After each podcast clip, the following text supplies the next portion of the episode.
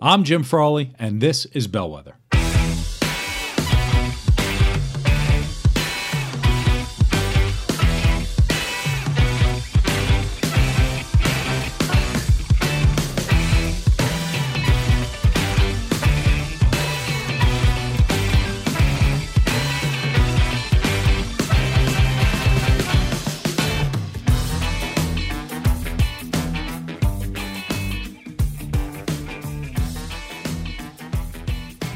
Hey, folks, welcome to Bellwether, episode 119. Today we're talking about empathy and the case against it.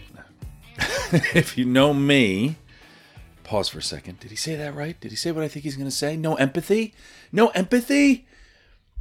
If you know me, you know me well. Um, you know my feelings on buzzwords and how generally when something is everywhere, it's often misinterpreted and taught in the wrong kind of way. And we, we think about things and we overdo it. We completely overdo these things. And I read an interesting book recently by Paul Bloom. Uh, I think it's called Against Empathy. Um, and he makes a really compelling case. And I, I instantly went to the workplace and, and the things going on in the workplace about how um, we're, we're we're teaching and pushing too much empathy that it's affecting the way our businesses can move forward. And um and so like all the buzzwords humility vulnerability um resiliency all of these have been have been just thrown around so much that they've lost their meaning. And they start to mean something entirely different. Um and and we often think of it as you know naturally positive and helpful but as the meaning changes we don't really mesh those two things together. And so, um, empathy has its place. I have to start off. Empathy has its place. But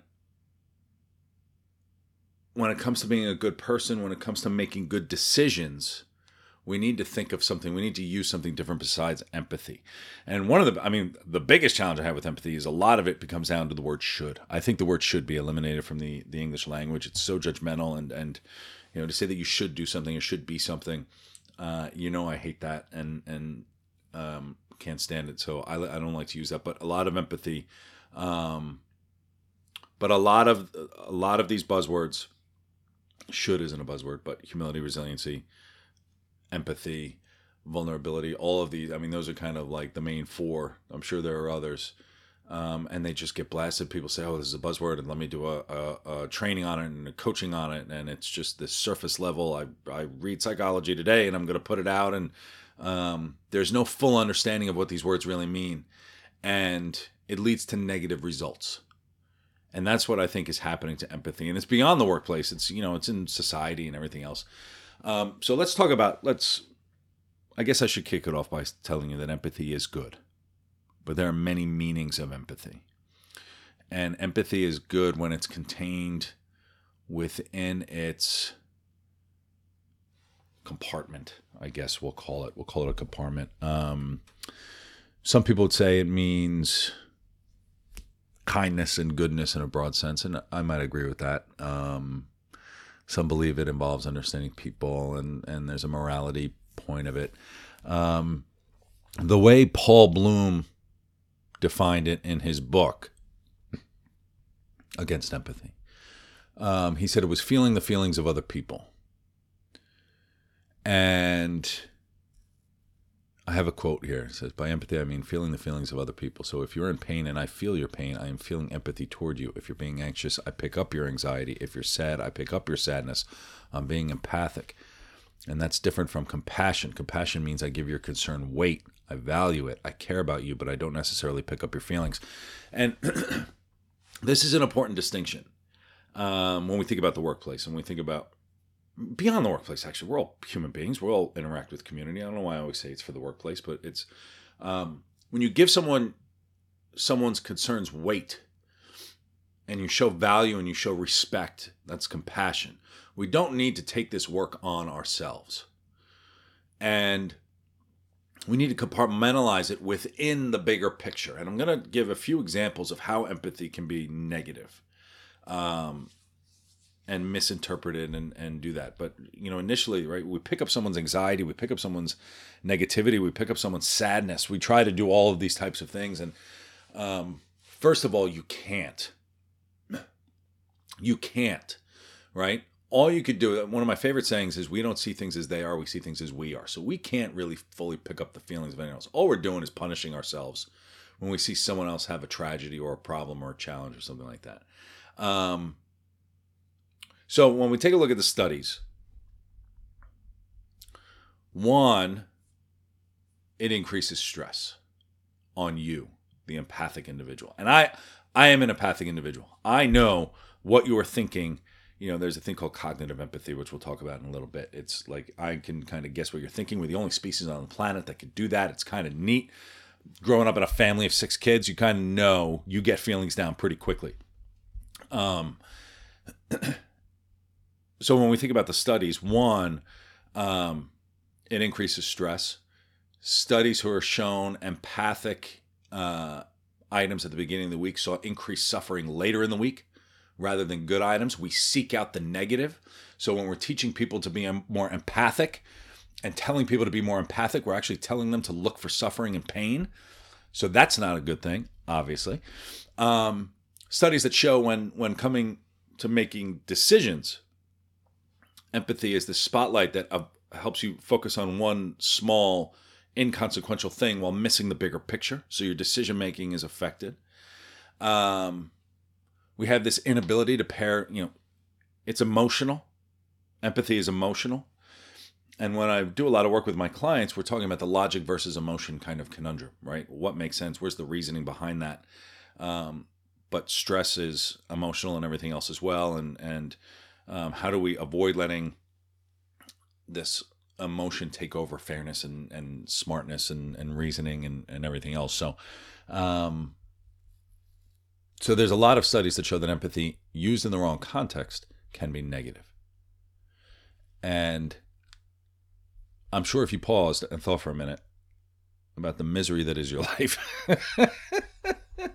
um, the the stress that we feel, I'm sure you could probably make a link um, to empathy driving a lot of those things up up the channel. Now, it doesn't mean don't care about other people. It's not what I'm saying, of course. Um, but let's go through some of these. I've got a few categories um, that Sinead put in, and it, it's really, really good. Uh, first, your bias steers your empathy, um, which is wild. So, most of the people pushing for empathy are also the ones speaking a lot about unconscious bias and all of these biases that we have in the workplace. Empathy is really tied up a lot in the diversity and inclusion thing um, and it should not be. Okay, um, and we see that a lot. You know, we saw that with. Um, I always go back to George Floyd because that's when it was just so visible and and loud. Um, and the discussion was there. White people were actually paying attention, so I always kind of go back to that. Um, but we, when we talk about empathy, we're empathic to to people like us right? We are empathic to people. We we've got our little communities and we've got the people that look like us and we've got all of those types of things. And so when we tie it up with diversity and inclusion and empathy and everything else, the people on the receiving end of your empathy almost want to throw it out the window and say, "You don't understand what I feel. You don't understand these types of things." And um, and we saw that with George Floyd and all the white people were trying to be empathic to black people and and in conversations I had with with black people that I know, they're like, "Shut the hell up." Right? This isn't like you don't get it. You just don't get it, and you're not gonna get it because you haven't grown up and lived it. And so, um, we feel less empathy for people who aren't in our own culture because we connect with our our people. We connect with our fellow humanity, whether it's people of the same language, people of the same skin color, people of the same hair color, eye color, whatever it is. Like that's um, it doesn't mean that we're disruptive to that, but we're you know we're social beings and we have our little kind of groups and and and we do that. So um, people who aren't in our culture you see tragedy you see pain you see all of these types of things but when they're across the sea it doesn't really matter to you right? You see you get a little bit of sadness but then you move on with your day. You see it like down the street or with your neighbor and all of a sudden it's a different kind of level. So um when we think of empathy it's it's generally focused on a single person one person where I'm feeling what you're feeling. And that one person is a, gets a spotlight on them. and you get this one big light on this one person. But there are so many people not included in the spotlight. And so that bias that is naturally built into that to say, I'm just focused on you, I don't care about anybody else, those people out of the spotlight are very relevant as well. Which brings us to the next challenge beyond bias is innumeracy.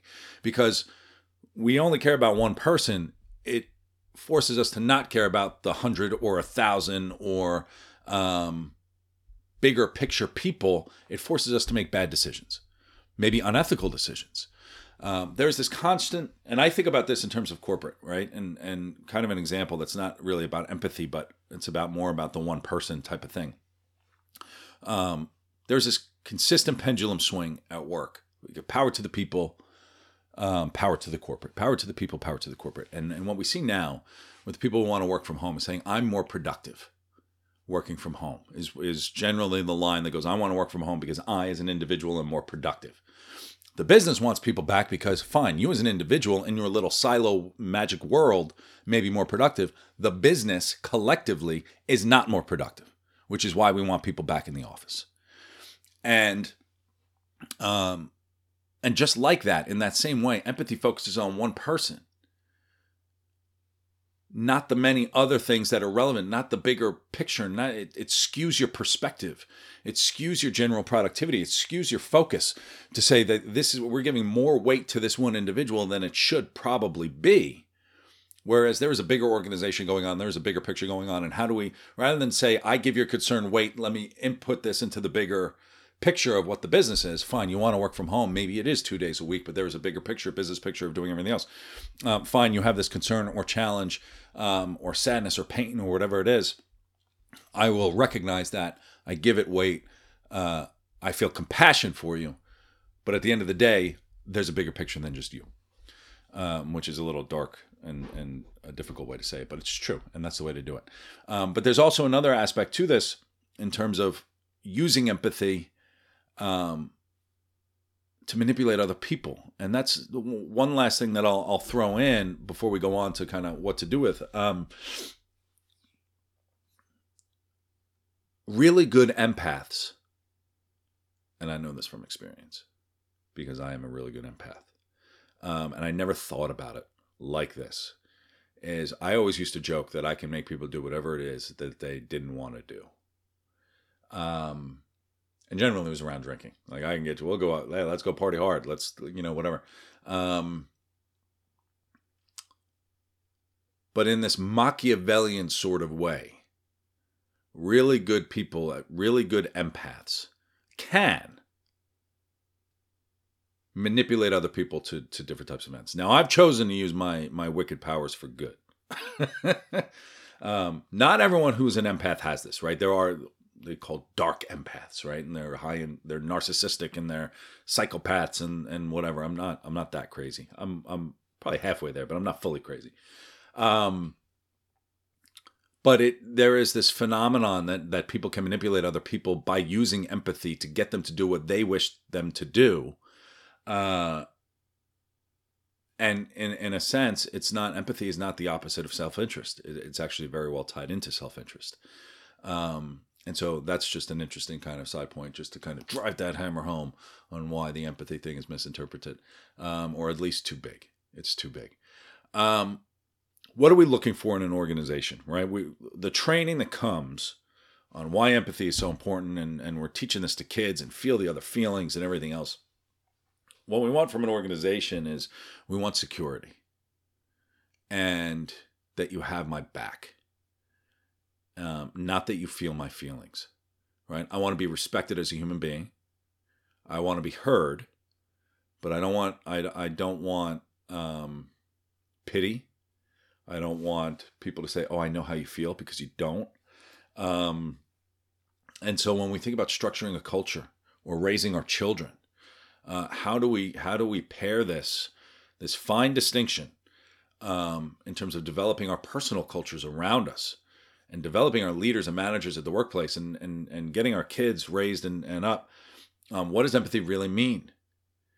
And how do you teach a child to recognize someone else's feelings but not take that on? Not take on the feelings. Compartmentalize it, recognize it, bigger picture. How do we teach not just empathy, but also logic and reasoning and compassion? Right? All of these things go in to understand all of, you know, that's fine that you feel this way. I recognize that it's a, a challenge and, and everything else. Um, here's how I may be helpful within the context of something else. Like there's there's a way to do that. We have to give ourselves lanes, um, and what's appropriate, especially in the business sense, because that's always just where my head is. Um, but from there, we have to review what empathy really means, and and I do think probably if you were to take a look at your L and D program and what they've got on empathy, you could probably just throw it in the garbage, um, because we've all sat in these things. Here's my here's my thing on it, and you know I probably shouldn't have waited to the end of this, but like my problem is nobody likes these learning and development things that are out there right now because we're being told what to do.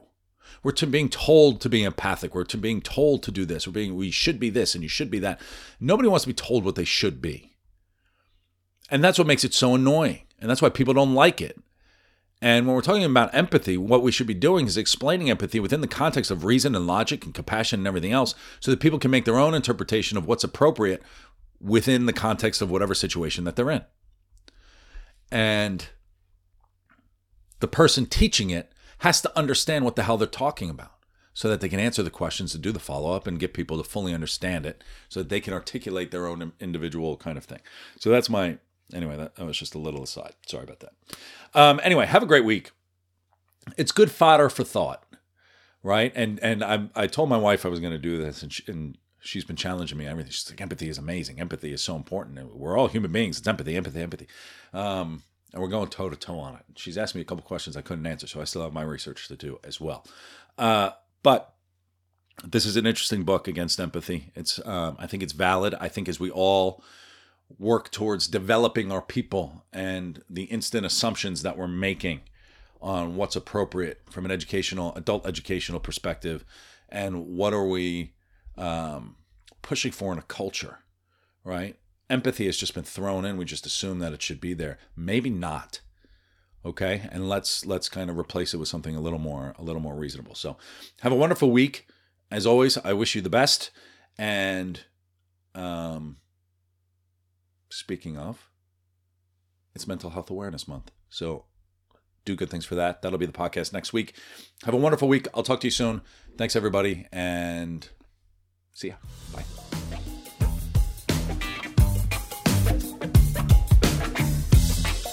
Thank you so much for listening. Now, do something for yourself.